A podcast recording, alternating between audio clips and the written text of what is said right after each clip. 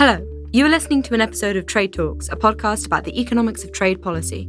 I'm Soumaya Keynes, the US Economics and Trade Editor for The Economist. And I'm Chad Bown, a senior fellow at the Peterson Institute for International Economics. This week, we're going to talk about the trade war and the Chinese economy. And to help us understand what's going on in the Chinese economy right now, we've brought in Nick Lardy. Nick is the Anthony M. Solomon Senior Fellow at the Peterson Institute for International Economics, so he's a colleague of mine. He's an economist, a longtime scholar of China, and he's written three recent pieces looking at different aspects of how the Chinese economy is doing during the trade war. Nick, hello.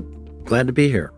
Okay, we are now more than one year into the trade war, and President Donald Trump has been tweeting this. China's second quarter growth is the slowest it has been in more than 27 years.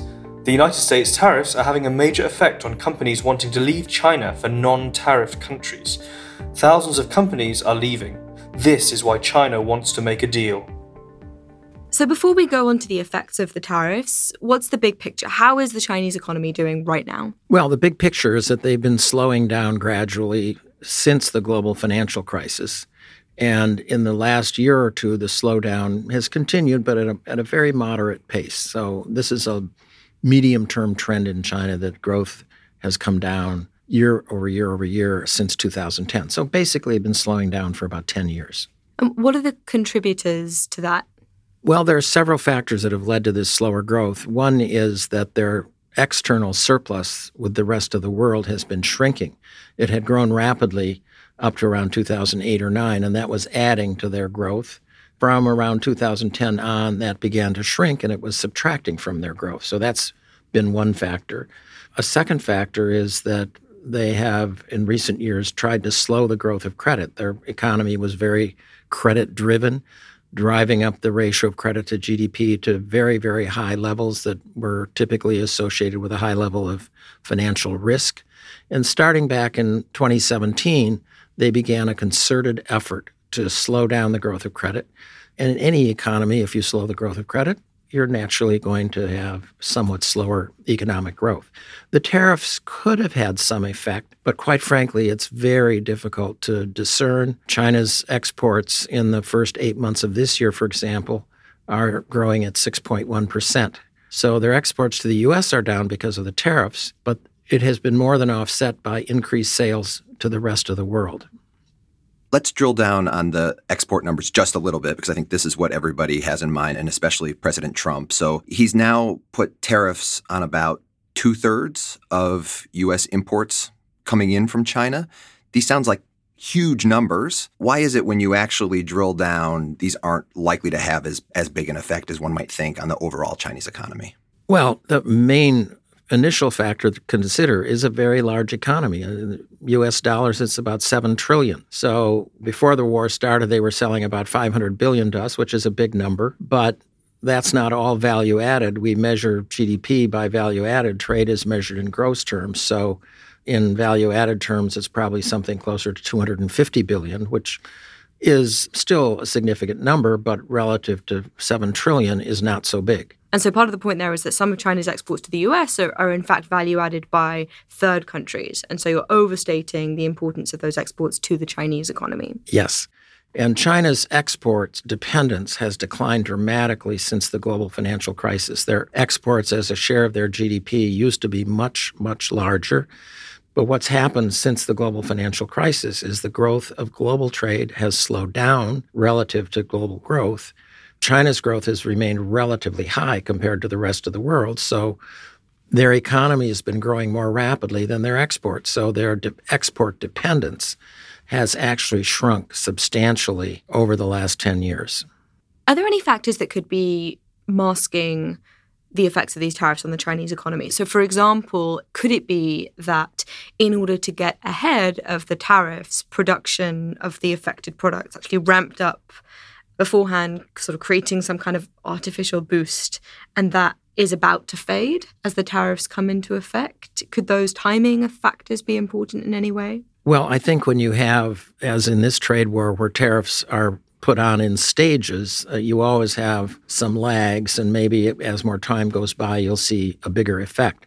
But I think the key thing is that China's exports to the U.S. are already down significantly, so the tariffs have had quite an effect. $30 billion in the first six months was a reduction in exports to the U.S. But they're selling a lot of goods to the rest of the world where they're not impeded by new tariffs. And so I don't think that's likely to change. Do we know that, that they're in the same products? I suppose the products thing matters because if it's different products, then the the industries and the sectors that are affected by the U.S. tariffs they still face huge disruption, right? There has been some analysis of how well or how poorly the sectors in China that are most affected by the tariffs.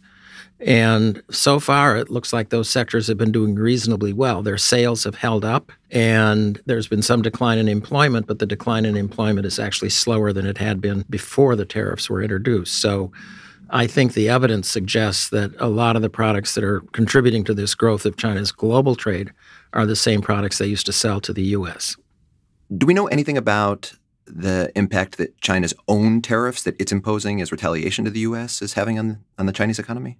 They have been relatively restrained in putting on tariffs on U.S. goods because – unlike President Trump, if I may say so, uh, they seem to recognize that a tariff is a tax that isn't likely to help your domestic economy. So some of the more sensitive sectors, they have refrained from putting on any tariffs to try to ameliorate the tax effect of tariffs. On July 30th, President Donald Trump tweeted this. China has lost 5 million jobs and 2 million manufacturing jobs due to the Trump tariffs. Trump's got China back on its heels, and the United States is doing great. So, jobs. What's going on in terms of manufacturing employment right now in China? Are there millions of people standing in unemployment lines? The reduction in the first year of full tariffs, uh, by the best estimates, are, are job losses of about 5 million. But if you go back and look at the period between 2014 and 2017, before any tariffs were in effect, manufacturing jobs were shrinking even more rapidly than they have been in the first year of the tariff war. So, yes, some jobs have been lost, but it's a continuation of a trend that has been evident in the Chinese economy for the last five years. And that reflects the shift of demand in China towards services people's incomes are now at such a high level that they're not buying a great deal more food and clothing. They're spending money on entertainment, they're spending money on health care, they're spending money on education, travel, and so forth. And so manufacturing jobs are shrinking, not only as a share of total employment, but in absolute terms. And the peak level of manufacturing employment seems to be back in 2014. In President Trump's tweets about this, he says 5 million, 2 million this sound like a lot of people out of work. Are these big numbers in the Chinese context? Well, I think, quite frankly, President Trump is a little confused. Sometimes he says this is job loss over the last month or two. And I think he's thinking, well, jobs in the U.S. change by a couple hundred thousand a month or 170,000 a month. And when he sees a number like 5 million or 3 million, he thinks it's huge. But the loss of jobs in China, the data that the three, whether it's 3 million or 5 million, is over the last year. And so on a, on a monthly basis, it's much lower. But the key thing is that China's non farm employment, which is the relevant universe we're thinking of, is about 570 million. It's uh, almost four times bigger than the US. So you have to scale things up when you're talking about numbers coming out of China. I've seen some claims that the Chinese economy is doing worse than the official numbers suggest. Do you think there's any truth to those those claims, those concerns? Well, you know, criticizing Chinese data has been a, a well established tradition in recent decades, and that, that hasn't changed. But I don't think anyone's really come up with a convincing case that the aggregate GDP numbers are off significantly. You know, I'm not defending it, the official number to the nearest tenth of a percentage point, but, you know, when they say in the last quarter growth was 6.2%, I am very confident it's somewhere in the neighborhood of 6%. Maybe at only 6.1, maybe it's 6, maybe it's 6.3, but I think order of magnitude these numbers are pretty reliable. Now for a third tweet on August the 10th. China wants to make a deal so badly. Thousands of companies are leaving because of the tariffs. They must stem the flow. At the same time, China may be hoping for a Democrat to win, so they could continue the great rip-off of America and the theft of hundreds of billions of dollars. Let's focus on this claim that, that companies are leaving China. Now, I've heard a bunch of, of anecdotes of, of companies trying to rejig their supply chains. However, you also hear that actually companies are very interested in serving the Chinese market. What's your read of what's going on here? Well, I think the first big point to keep in mind is yes, some companies are leaving China, but companies have been leaving China for decades. Some of them go in there with very poor business strategies. They don't do well and they withdraw. Some of them are very successful for a long period of time, but as wages keep rising, they find it's more profitable to shift their most labor intensive consumer goods production to places like Bangladesh. So the context has to be that there's coming and going constantly. Now, the coming is still very large. The foreign direct investment into China is running at about 140 billion US dollars per year. It's growing at about the same pace it was before the trade war started. This is creating huge numbers of new foreign firms in China.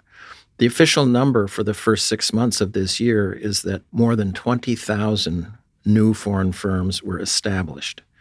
So a few firms are leaving China, maybe dozens, we don't know for sure, but there are thousands and thousands coming in. China is still a very rapidly growing market, and most companies uh, want to take advantage of it. And in many cases, they need to produce in China in order to do that. I was looking at the US China FDI numbers produced by Rhodium Group, and it looked like the US investment in China had kind of flatlined over the past few years. Is there a difference in the trend from the US and from the rest of the world?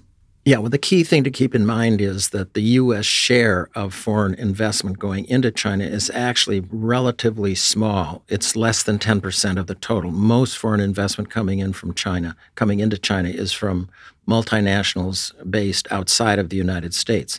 So it could be that U.S. investment is tapering off a little bit or moderating, but the aggregate figure is still growing. So other multinationals are more than taking up the slack. So, from listening to you talk about all that, it doesn't sound as if the Chinese economy is doing nearly as badly as it might if you were to only read President Trump's Twitter feed. But taking a, a bigger step back, how are we supposed to think about how well the Chinese economy is doing right now in a global sense and during the trade war? And what should we be looking out for?